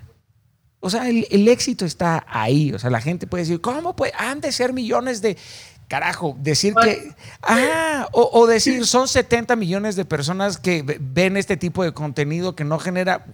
genera o sea, hablar de 70 millones de personas, estás hablando que con eso puedes invadir Estados Unidos. O sea, es, es, un, es un ejército gigantesco. Mira, eh, qué bueno que quieras a tu comunidad, que cuídalos, ser muy responsable con ellos porque hay 70 millones de personas que seguramente puedes impactar y tu responsabilidad, la verdad, sí es ayudarlos a tener una mejor vida, a tener una mejor educación, a, tener más valores, eh, porque tenemos una decadencia de valores, Kim. Y personas como tú tienen una plataforma hermosa y maravillosa con la cual pueden transformar y educar a chiquititos, ¿no? Jóvenes de 6, 7, 8 años, niñas, y, me imagino que has de pensar este, en tu hija. ¿Te gustaría dedicarte a otra cosa fuera de las redes sociales? ¿Te gustaría dedicarte a otra cosa fuera de las redes sociales? ¿Qué, harías si no estuvieras en las redes sociales? ¿Qué haría si no Nunca lo había pensado. Eh, buena pregunta. ¿Qué haría si no estuviera en las redes sociales? ¿Sabes? Me gustaría como empezar a, a estudiar una carrera. Qué chido. Siempre me gustó mucho eso de ser cirujana plástica. Uy, no, me encantaba. ¿Neta? Sí, yo quería ser cirujana plástica antes de imaginarme y que se me pasara por aquí por la cabeza que iba a ser youtuber. Entonces me gustaría como empezar a estudiar eso. Pues nunca es tarde. Sí, exactamente. La verdad, jamás, jamás, jamás. Estaría padre. ¿Y qué harías? Tendrías obviamente tus, tus spas, tus, tus salones. Sí, tendría todo, tendría todo, me gustaría. Bueno, ahora en una de esas no terminas siendo tú la cirujana, pero sí puedes crear algún centro médico de cirugía plástica, claro. Sí, De hecho, sí están mis planes. No, me imagino, me imagino, fuera, de, fuera, del, fuera del negocio, este, tan, sí se trabó, ¿verdad? Tan tan próspero que me imagino que puede ser, es una responsabilidad este gigantesca. Oye, a mí me gusta verte insistir con la música. ¿Cómo ha sido ese proceso? ¿Vas a hacer un álbum completo o vas a estar sacando únicamente sencillos? Sí, sí, sí, voy a hacer un álbum muy ah, pronto. Qué chido. Estoy ya en ese proceso, de hecho. Ya, y está, este, ¿Tú compones o te juntaste con otros productores? ¿Cómo, cómo es el, el, proceso creativo de lo que estás haciendo? Yo tengo un equipo de trabajo, tengo un productor musical y tengo dos personas que me ayudan a componer y ahí nos ponemos todos juntos, componemos, sacamos un beat, sacamos en alguna canción que ya eh, compusieron hace bastante tiempo, le cambiamos algunas cosas si nos gustan y así. Ya. Vi que tú... es, un, trabajo en equipo. Es bellísimo. La música. La música, la música es la más hermosa y fiel compañera del ser humano en esta tierra, Es la mejor amiga del ser humano, la música en todos los sentidos, en todos los sentidos. La escoges y te entrega las mejores emociones, ¿no? Te provoca, te provoca lo mejor una, una canción puede llevarte a la nostalgia o al éxtasis o al... Y una canción te puede hacer viajar, ¿no? Una canción te puede hacer... Yo ayer, ayer en la noche escuchaba, hay una canción de, de Pavarotti y Lucho Dalla que se llama Caruso, que es una canción en, italiano. Este, para los que no la han escuchado, se la recomiendo muchísimo. Y es una canción que escribió eh, Lucio Dalla eh, que es un cantante italiano maravilloso que tenía cáncer en la garganta. Y él al final de sus días vivió en, el Golfo de, Sorrento, en, Italia. Eh, y escribe esa canción y a los dos o tres días eh, muere, ¿no? Y yo cuando escuché esa canción, estaba muy joven, pero esa canción, Kim, a mí me hizo soñar o sea, me hizo soñar con las cosas que me apasionan, ¿no? Me hizo soñar con el arte, con el renacimiento de, de, Italia, me hizo soñar con la pizza, con Leonardo da Vinci, con Miguel Ángel. Y me motivó esa canción, me ha acompañado durante tantos años en mi vida. Y luego uno agarra esas canciones y, y cuando estás triste como que te levanta, ¿no? O sea, pones esa canción y ayer en la noche la, la puse y dije, caray, ¿cuántas cuántas cosas esta canción me provocó en mi vida, cuántas emociones me ha provocado, porque me ha provocado eh, llorar, me ha provocado este, sueños. Qué hermoso es el trabajo de la música, qué responsabilidad tan grande tiene aquel que se atreve a tocar una sola nota, una sola nota. Hay muchísima responsabilidad detrás de eso. Vi tu video eh, en YouTube de Me Perdiste, alcanzó en un mes más de 32 millones de visitas y millón y medio de likes. ¿Qué te pasa? ¿Qué te pasa? ¿Qué te pasa? Eso, eso, está, muy, eso está muy severo, ¿no? Algo, sí. Hay gente, hay gente que se esfuerza toda su vida y no llega a 50 mil.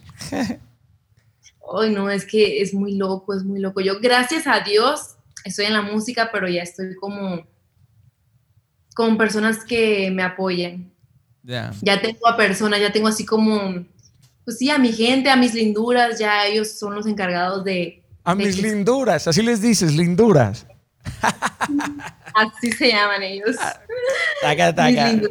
Sí, y sabes qué me encanta, porque tienes este flow como... a ver, enséame las uñas. Eres de las que tienen las uñas gigantescas. Sí. Ahorita no están tan largas, ¿eh? ¿Cómo pelas una naranja con esas uñas? O más bien dicho, las desbaratas. ¿Ah, sí? No, hombre, se te rompen esas madres, ¿no? No. Después te acostumbras, deberías de hacer un video con uñas largas. Yo también una vez. Imagínate yo. Yo aquí he intentado hacer. Yo una vez hice un video con uñas largas, me daban la vuelta. A la madre, como. ¿Quién las tenía así? Este había una actriz, una actriz americana que tenía también, no sé, ya estoy, ya estoy desvariando. Oye, la canción de Me Perdiste, ¿es inocente esa canción o se la dedicaste a alguien? Ay, Dios.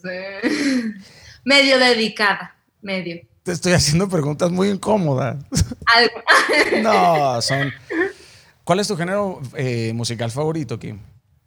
Mi género musical favorito, ay, no sé. Me gusta mucho Mm. El reggaetón. Me gusta el pop. Me gusta más que el reggaetón. Me gusta el reggaetón, pero me gusta así como un poquito más el pop. Me gusta mucho Rake. Me gustan mucho las canciones románticas. Ah, sí, neta. Sí. ¿Con, qué artista te gustaría hacer una colaboración? Me gustaría hacer una colaboración con Rake. Me gustan mucho, siempre he sido su fan y son de Mexicali. Ah, cierto, tienes toda la razón, son de Mexicali.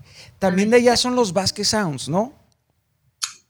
Creo que sí, ¿eh? no estoy muy segura, pero creo que sí. Porque yo di una conferencia en Mexicali y fueron los chicos de Sounds, bien talentosos los, los morros también. Sí, súper, súper. Ey, la comida china de Mexicali, ¿qué pedo? Es otro nivel. Uy, no, yo cuánto extraño la comida china de allá. A la madre, casinos y comida china.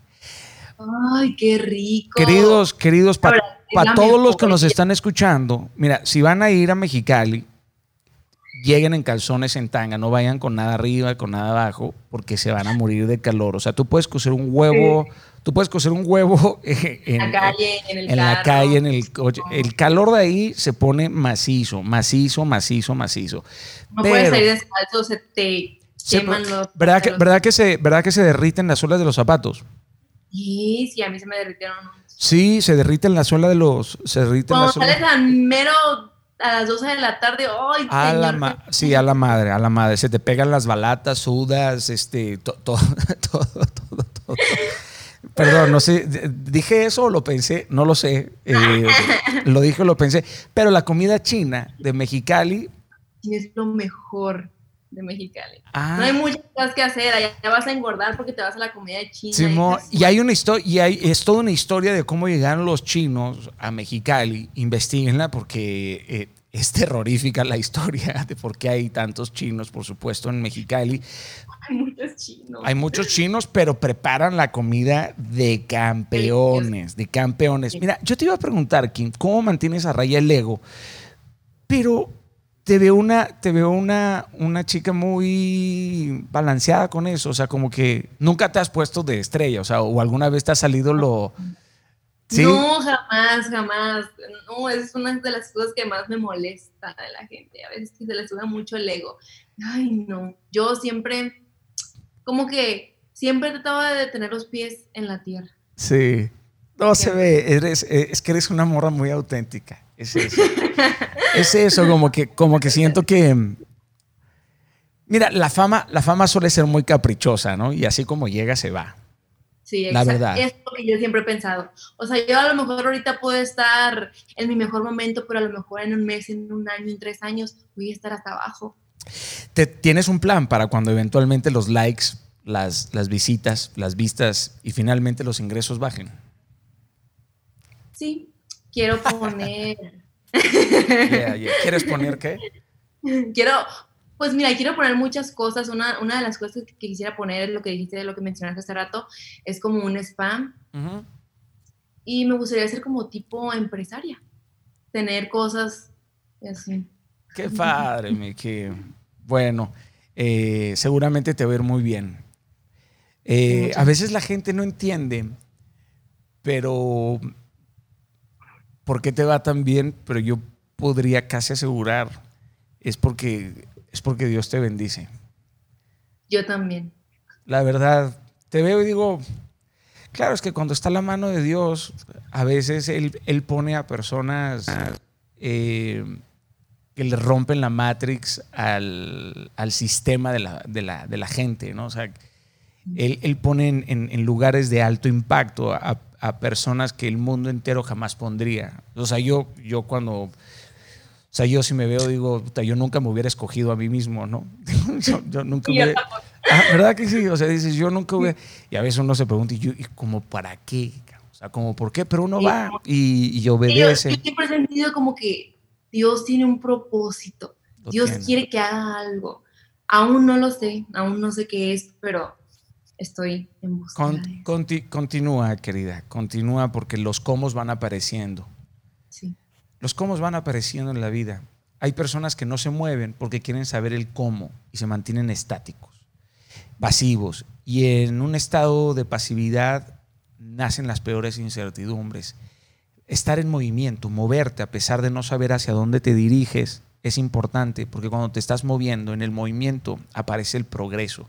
Y en el progreso aparece el proceso y en el proceso aparecen las ideas y luego esas ideas te llevan a lugares inesperados. Y cuando llegas a un lugar inesperado te encuentras con personas inesperadas y suceden cosas inesperadas, pero que son maravillosas. Solamente porque te atreviste a caminar, ¿sabes? O sea, solamente porque te atreviste a andar, decir, bueno, voy hacia allá Siempre entender que es más importante la dirección que la velocidad. Siempre hay que tener muy claro eso. Siempre, siempre, siempre, siempre. Tu éxito en las redes sociales te ha abierto muchísimas puertas. Eh, comerciales de televisión, animación de grandes eventos, estuviste en los Billboard Latin Music Showcase, eh, cosas por el, por el estilo. ¿Qué más te gustaría lograr más adelante en el trabajo en el que te encuentras el día de hoy? Pues me gustaría lograr ¿Qué, te hace, qué, te hace, ¿Qué te hace falta? Así que, que desees, así que digas, puta, yo quiero eso. Quiero un Oscar, quiero un Grammy. Este, ¿Cuáles son esos sueños? no, pero ¿cuáles son esos sueños que parecerían a lo mejor ridículos para algunos, pero que, que a ti te hacen bramar? Así que, que siempre me ha gustado como la actuación. Y sí me gustaría como hacer una película o alguna serie en Netflix, no sé, algo, me gustaría muchísimo. Aún no me ha llegado la propuesta, pero espero algún día. ¿Y eres buena actuando? Pues, no sé, me gusta. Y yo siento que si me gusta le voy a echar todas las ganas del mundo. ¿Te, te ha detenido alguna vez un policía y te ha zafado actuando? Eh, ¿O alguna vez has, utilizado tus, dotes de, actriz para zafarte de algo? Porque yo creo que todos hemos, todos hemos, todos hemos actuado. Sí, todos hemos actuado alguna vez en la vida, en, la escuela. en la escuela, una vez me la quería pintear. Claro, o para convencer a tu jefe, para convencer a tu jefe que te prestara la troca, ¿no? Sí. Que te dejara salir con tus, que te sale. Qué padre, estaría bueno verte actuar. Adelante. No, no, no, nada, iba a decir una tontería, no te preocupes. este... Sí, estaría chido, a mí me gustaría, me gustaría mucho. Oye, eh, me estoy dirigiendo hacia el, hacia el final, obviamente, de, nuestra charla. Eh, pero me llama la atención, iniciaste una familia muy joven. ¿Qué te llevó a tomar esa decisión, Mira, no es como que haya tomado así la decisión, simplemente pasó, pero pasó, pero fue muy, una bendición muy grande para mí porque como que siempre me han gustado, me ha gustado tener una familia, siempre he soñado como, ay, me gustaría tener una familia, me gustan mucho los niños, a mí me encantan los niños. Entonces en, el momento en que supe que estaba embarazada fue una felicidad grandísima para mí. ¿Tú no tienes hijos? No, querida. No tengo, no tengo hijos. Sí. Sí, es que quieres. Sí, fíjate, fíjate, fíjate que, fíjate que al día de hoy no, pero no lo sé. Algún día tal vez. La verdad es que son muy bonitos los bebés, son muy hermosos. Imagínate tener un mini tú. fíjate que me vuelvo loco, ¿eh? O sea, soy muy apasionado con ese asunto. Siempre, siempre, siempre lo he pensado. Me encantan los niños. La verdad, me, me encantan los niños, pero siempre he pensado en ese, en ese asunto o sea, con mis sobrinos o con, eh, o con los hijos de, mis amigos, con los que me he enamorado realmente, o sea, me he encariñado muchísimo. Me estreso macizo. O sea, me, me o sea, no sé, como que, güey, le pasará algo, no sé, o sea, ese tipo de cosas me vuelven, me vuelven medio paranoico. O sea, cuando, mira, cuando me dijiste lo que te dijeron de tu hija, sentí un pinchazo en el corazón, cabrón.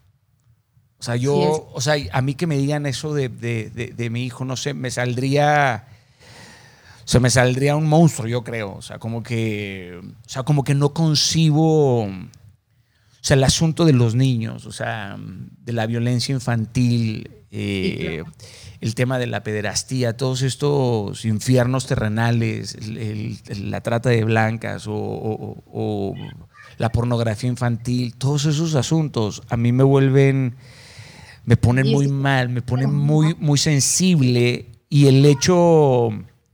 ¿Te están hablando? No, mi hija está llorando y quiero escuchar qué tipo de llanto es. claro, claro, claro. Fíjate, Jaime, Jaime Camil me decía, yo ya identifico los gritos de mis hijos, si es que están echando desmadre o si me necesitan. Sí, es que de verdad es diferente, totalmente diferente, totalmente. Qué cagado. Oye, eh, la relación con tus hermanos, eh, los he visto que salen en algunos de tus videos, pero ¿cómo se llevan eh, fuera de la cámara? ¿Bien? Súper bien, sí. ¿Sí? ¿A qué, se, a, qué, ¿A qué se dedican ellos? Porque sé que una de ellas ya tiene un millón de seguidores, ¿no? ¿Se llama Stephanie? Sí, Stephanie. O sea, otra que está siguiendo. ¿Perdón? Otra que está siguiendo tu, tu ejemplo. Sí, pues le gusta mucho también, pero aún no se ha dedicado de lleno a algo, o sea, no se ha puesto a hacer videos.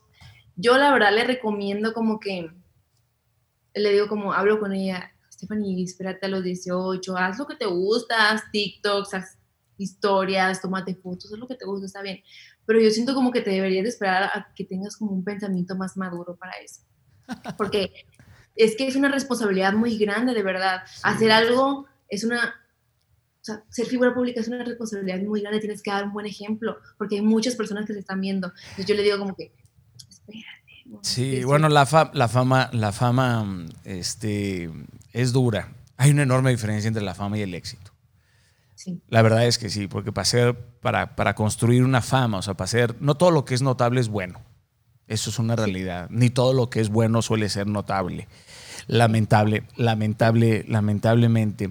Eh, ¿Cuántos años tiene tu hermana? Mi hermana tiene 16. Caray, si está, bueno, no me voy a dar golpes de pecho, este, este, ella sabrá bien lo que... ¿Cuántos, ¿Cuántos años tienes tú? Te lo puedo... Disculpa la indiscreción. Yo tengo 22. Tú tienes 22, también estás súper joven, Kim. Sí, empecé a los 18. Wow. Wow, wow, wow. Oye, y toda esta onda de la hipersexualización en las redes sociales, ¿no, no, no te da terror? Sí. O sea, está, digo, está de terror, la verdad. No, ¿Nunca te han tirado la onda por DM, algún famoso? No. No, así. Es que soy muy tonta para captar esas cosas, la verdad. Pero no, hasta ahorita no, todos se han portado Me encanta, sí. Vives, vives, vives de una forma diferente, te, te, veo. ¿Qué es lo que nunca harías frente a la cámara aquí? Nunca, ay, no sé, como que nunca, nunca hablaría vulgarmente. No me gusta nunca, ay, no sé, como que nunca me mostraría tan vulgar en la cámara. Ya, ya. No sé, como que hablar, no me gusta decir groserías, no me gusta... a mí sí, lo siento. no, está bien, yo respeto a las personas, yo respeto mucha a la gente que le gusta decir ese tipo de cosas, pero a mí no me gusta. Sí. Y no lo haría, no me gustaría hacerlo. Te entiendo, hay personas, hay personas que sí no les gustan las, las palabras altisonantes. Y bueno, a veces hay que ser prudente y, yo he sido muy imprudente a veces con, con esas palabras. Eh, ¿tienes, alguna, ¿Tienes alguna manía? ¿Tú tienes alguna manía? Este, sí. Sí, tengo, eh, bueno, tengo, tengo, tengo varias. Eh, escribir. Escribir bueno, no es una manía, es una pasión, pero es una obsesión también. Eh, eh, jugar ajedrez. Pero bueno, no, esas no son manías, esas son, son, son pasiones. Eh, caramba. Está difícil, yo también me quedé una manía. Caramba. Mm, ¿Qué manía tengo? Estoy... Mm, me muerdo los labios. Pero eso será manía. No sé, digo... Carajo, no sé. ¿Tú? no, me, yo tampoco sé. Me, pusiste, me pusiste a, porque, claro, es que la, manía, si lo, si lo vemos desde la parte psicológica, pues tendría que ser un síndrome maníaco, ¿no? Que es Sí, sí, es un estado, es un estado anormal, o sea, que, te lleva como la excitación o a un nivel energético. Eh, pero no, qué buen, qué buen punto. Algún tipo de fuga de ideas, no, no, ni delirios, no, fíjate, voy a pensarlo. Te hice una pregunta y terminé, terminé, se, me regresó el, el, boomerang. Muy bien respondido eso. Es que no. Te salió la retórica ahí. Oye, ¿a qué le tenías miedo de chiquita? Le tenía miedo.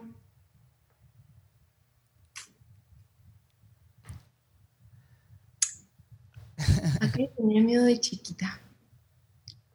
Pues fíjate que en Mexicali mi papá y mi mamá trabajaban y la mayor parte del tiempo no estaban con nosotros. Casi todo el tiempo estuve con mi abuela. Entonces me daba miedo como que no, como que no regresaran, ¿sabes?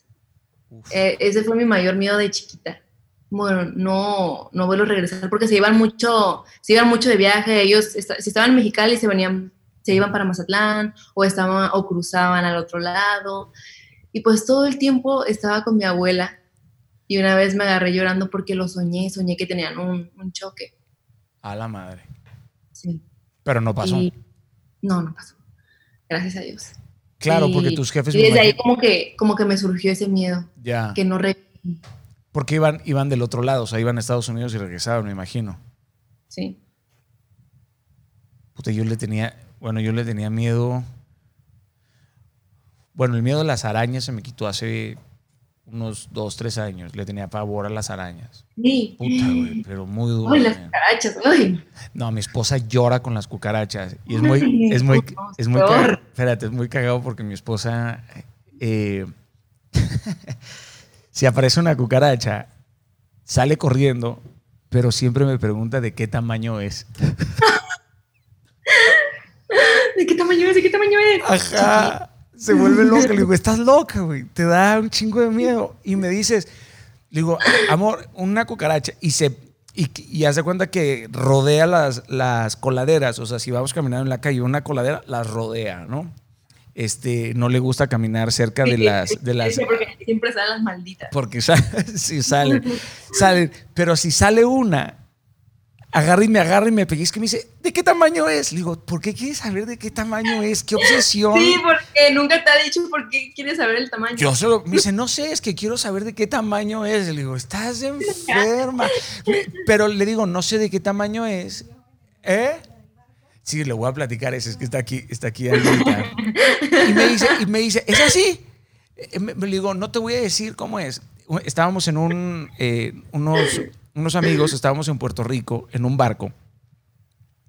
Eh, estábamos yendo hacia un, lugar que se llama Culebrita en, Puerto Rico y nos quedamos a dormir en el, en el mar, en el, en el barco. Precioso, precioso el, barco de, este amigo que nos atendieron como, como reyes, la verdad. Este, pero creo que, creo que subieron, o sea, subieron una, una o sea, hicimos el súper y subieron la comida y, apareció una cucaracha, pero lo peor de todo es que a ella siempre le tocan las cucarachas, o sea, ya sabes, o sea, como que le tienes pavor a algo y te persigue, te persigue para siempre.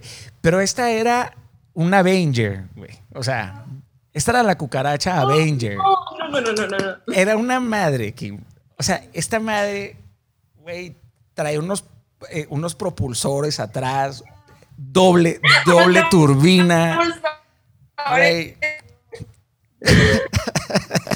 cuatro, cuatro alas, cuatro alas.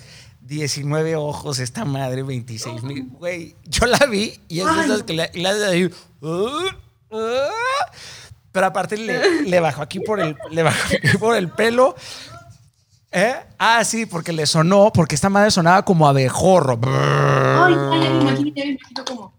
sí, esa misma ansiedad así de. esa, ansiedad. Y todos nos quedamos como, como cagados y, lo vimos y, la mataron. Y el, y el dueño del, barco agarró una, una servilleta y la agarró así y la tronó. Así. Ay, ¡Ay, no, no, no, no, no! Yo me acuerdo que estaba, estaba, estaba viendo yo el final de Game of Thrones en el, en el lugar. Este, estaba, estaba mi manager y demás, estábamos varios, varios del equipo también. Y Anja, y güey, cuando nos fuimos, cuando nos fuimos a dormir, Anja, ya, yo ya me estaba durmiendo y me decía, Daniel, por favor dime de qué tamaño era. Ay, no. Por favor, dime de qué tamaño era. Por favor, dime de qué tamaño era. No puedo dormir. No, puedo, no puedo dormir, no puedo dormir, no puedo dormir. Hasta que le dije Anja, es la cucaracha más pinche grande que he visto en mi vida. Yo creo que no sé, se alimentó con este, pues con el aguacate puertorriqueño, que es gigantesco, qué sé yo, brother, porque esto era, era, era una cucaracha Avenger. O sea, esta madre era, era una locura. Bueno, dejemos de hablar de, de, de cucarachas. Hablando de comida, ¿qué podrías comer para siempre sin cansarte? Para siempre sin cansarme, ay, ceviche. Uy, a la aguachile. Aguachile. A la madre, un aguachile. Cayote de hacha, un callito de hacha. Oh my God. Oh my fucking God, sí. Un callito, un callito de hacha. Yo voy, voy por el callito de hacha. ¿Cuál es la mayor locura que has hecho por amor? La mayor locura, ay, es que eh, ahí sí he hecho muchas. me encantó, me encantó tu catarsis porque me viste y, y, y, te vi, te vi la imagen y dijiste, no, ahí sí la he cagado, pero durísimo. Cuéntame una, pues cuéntame una locura, si quieres. Una locura. Y nos despedimos. Yo, pues mi mamá no me dejaba tener novio supuestamente Juan era mi amigo en ese entonces, no éramos novios. me encantó el supuestamente, me encantó el supuestamente. Sí. sí. Y él iba a la iglesia porque nosotros íbamos a la iglesia y nos veíamos ahí en la iglesia. Solamente en la iglesia nos podíamos ver los martes, los jueves y los domingos. ¿Cristiana o católica? Cristiana. Ya, ok. Y ahí nos veíamos en la iglesia y a veces, pues la verdad, mi mamá solo se quedaba 15 minutos al final y se quería ir porque estaba cansada, por lo que sea. Y pues yo lo único que le veía eran esos 15 minutos. Y bueno, yo lo quería ver más tiempo, ya sabes, el amor. Ay, sí, este siervo. Ese siervo es para mí. y, y, me iba, me iba a dormir con mi prima y mi prima me hacía el paro. Ella me decía, sí, sí, vete. Me iba en la noche, me escapaba y una vez nos descubrieron. Porque nos fuimos las dos ese día. Ay, no. A la madre. ¿Y quién los descubrió? El pastor. Sí. Y... Es que era, es la hija del pastor, o sea, mi tío es el pastor de la iglesia. No, y su hija también es bien vaga y en ese tiempo era, éramos bien vagas las dos. Las dos éramos bien vagas, pero nos gustaba la iglesia, pero pues éramos vagas con nuestros novios. Unas vagas cristianas. unas bajas cristianas. y, pues nosotros nos fuimos bien confiados. nos a nos habla mi prima. a, una hora después nos habla mi prima, que es de las más grandes, se llama Saraí, y nos dice, hey, mi papá ya las cacho, vénganse. Nos colgó. No, hombre, le hablo a mi prima porque no estábamos juntas, juntas en ese momento. Estábamos en el mismo lugar, pero no estábamos juntas. Hey, tu papá nos cachó, vámonos, vámonos, nos fuimos corriendo, nos fuimos en un taxi y llegamos, nos, dejó una cuadra antes para planear lo que íbamos a decir, para planear lo que íbamos a hacer, porque ya sabíamos que esto iba a estar bueno, nos iban a pegar. y traíamos zapatillas y todo. Pues nos quitamos las zapatillas y salimos corriendo machín porque vimos que salió su papá a la casa, por ahí vivía una tía de nosotros y se fue caminando a su casa y nos fuimos corriendo, corriendo machín. Llegamos, agarramos una toalla, le echamos em, desmaquillante y nos desmaquillamos la cara, nos desgreñamos, nos pusimos pijama y como si nada. ¿Qué pasó? ¿Por qué nos estaban buscando? Las otras en firme. sí, estábamos en el techo. Es que ella tenía un techito como para ver, tipo balcón, pero en el techo estábamos en el techo, vean nuestros pies, están todos mugrosos, estábamos ahí en el techo platicando. Nadie nos creyeron, pero es una de mis locuras. Estábamos aprendiéndonos las alabanzas y las adoraciones. Claro, estábamos, estábamos este, preparándonos para el Ministerio del Lápiz. sí. y se les olvidó, se les olvidó el no mentirás, el no sé qué, no sé cuánto. Bueno, todos, todos hemos hecho esas locuras. Kim, ha sido una delicia platicar contigo. Sí, fue muy rico. Y la verdad que estaba súper nerviosa, ¿eh? Ah, Tal vez no se notó, pero mi corazón estaba al mil por hora en la entrevista. ¿Por qué, Kim? es que yo soy nerviosa, yo soy nerviosa, así como que todo me da nervios, yo no sé cómo estoy trabajando en esto porque, ay, no sé, todo, todo, todo me da nervios, una entrevista me da nervios y yo digo, pero qué nervios, de verdad. Bueno, pero... Algún día me pasará, ojalá. Sí, es, una... Es un grande logro. Es una decisión, ¿sabes qué, querida? Eh, cuando uno tiene estos nervios en, su oficio, en su vocación o en su trabajo, si tienes miedo de esto es porque respetas también lo que haces, ¿sabes? Y lo más valioso de todo es que lo haces a pesar de no saber cómo lo haces. Y que te atreves a hacerlo. Y cuando uno da pasos muriéndose de miedo, son pasos muy dignos los que uno da en la vida. Eh, y te veo que lo disfrutas al máximo que no sabes a lo mejor cuándo se va a acabar o cómo va a continuar, pero aquí estás, este, firme, y eso es algo valioso. Eso es algo muy, muy valioso. Te has atrevido, te has mejorado, te has esforzado. Habrá quien, quien agradezca tu trabajo, habrá quien no, habrá quien con desdén mire lo que haces y habrá quien, quien te admire y te respete. Porque al fin y al cabo, bueno, pues eres una mujer que ha sabido salir adelante en un mundo muy voraz y mutante y, complejo y pues encontraste una forma digna y ética de, generar ingresos, de tener una familia, ahora eres madre, este, te felicito, eh, que Dios te siga bendiciendo, entiendo por qué te va bien porque Dios seguramente está en, tu corazón y a pesar de no ser ni, perfecta ni la más eh, eh, digna para el, mundo eclesiástico, eh, aún así amas a Dios y, Dios a veces tiene ese sentido del humor, ¿verdad? Así que muchas felicidades, que Dios bendiga muchísimo todo lo que hagas, todo, todo, todo lo que hagas mientras que pongas en la ecuación a Él y que le sigas dando esa honra y esa, esa gloria, seguramente Él seguirá eh, dándote más y más y más. Eh, gracias de verdad por, el espacio. Eh, qué bonito que tuvieras esos, esos, esos nervios, pero yo siempre busco cuidar muchísimo pues, a, a, los invitados, ¿no? Porque te dan el espacio, son generosos contigo y busco que, sea, que sean tratados con, cariño y con, mucho, con mucho respeto. Así que te agradezco mucho, mucho este, este espacio. Te voy a hacer una pregunta que le hago a todos mis, a todos mis invitados. Eh, ¿Qué dirá tu epitafio? ¿Qué va a decir tu tumba cuando te mueras? ¿Qué quieres que diga esa tumba? ¿Lo has pensado? No, nunca, jamás lo había pensado, no sé. ¿No, sabes? Ok, te voy a dejar que lo, que lo, que lo, que lo pienses. Por favor, es una, pregunta, es una pregunta muy importante. Esta pregunta te la deja Jesse y Joy, ¿ok? Jesse y Joy te deja, te deja esta pregunta. ¿Qué has postergado toda tu vida y no has hecho el día de hoy?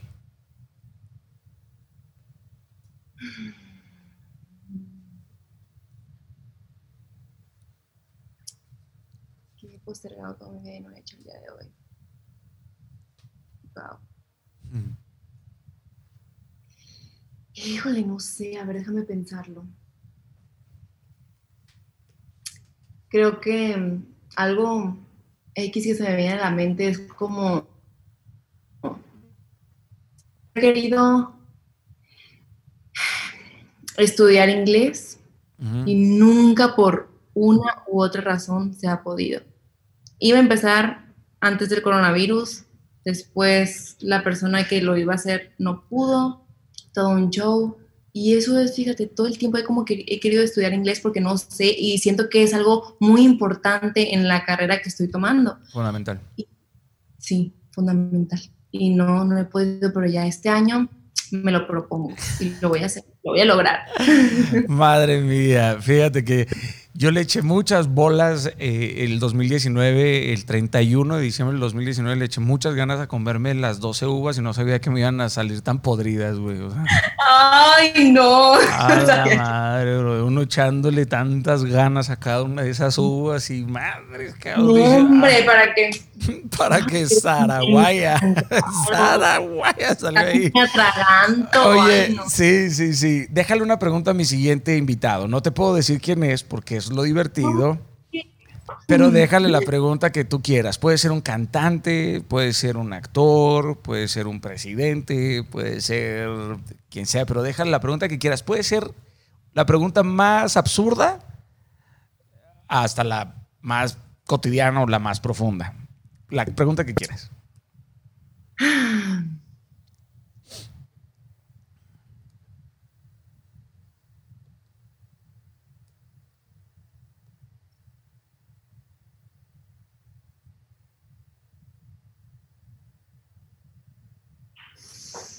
Pues a ver.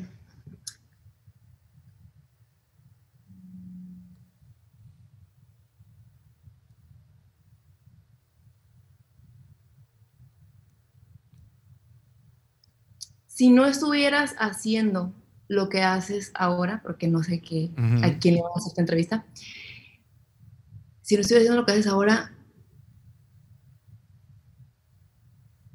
no, espera. aquí, hay, aquí hay tiempo, aquí hay tiempo. Es que los pongo, los pongo para chayote.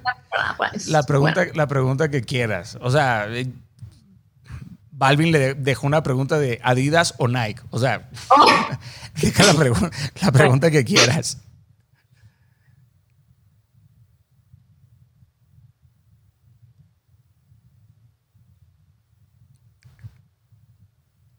Si no estuvieras haciendo lo que haces ahora, ¿qué te hubiera gustado hacer? O sea, ¿qué es lo que realmente... ¿A qué, te, hubiera, ¿A qué te hubiera gustado dedicarte sin te dedicar, si no te dedicaras a lo que te dedicas a, ahora? Ok, perfecto, listo. Te voy a compartir la respuesta a esa pregunta porque se la, se la estoy compartiendo a, a, todos mis invitados.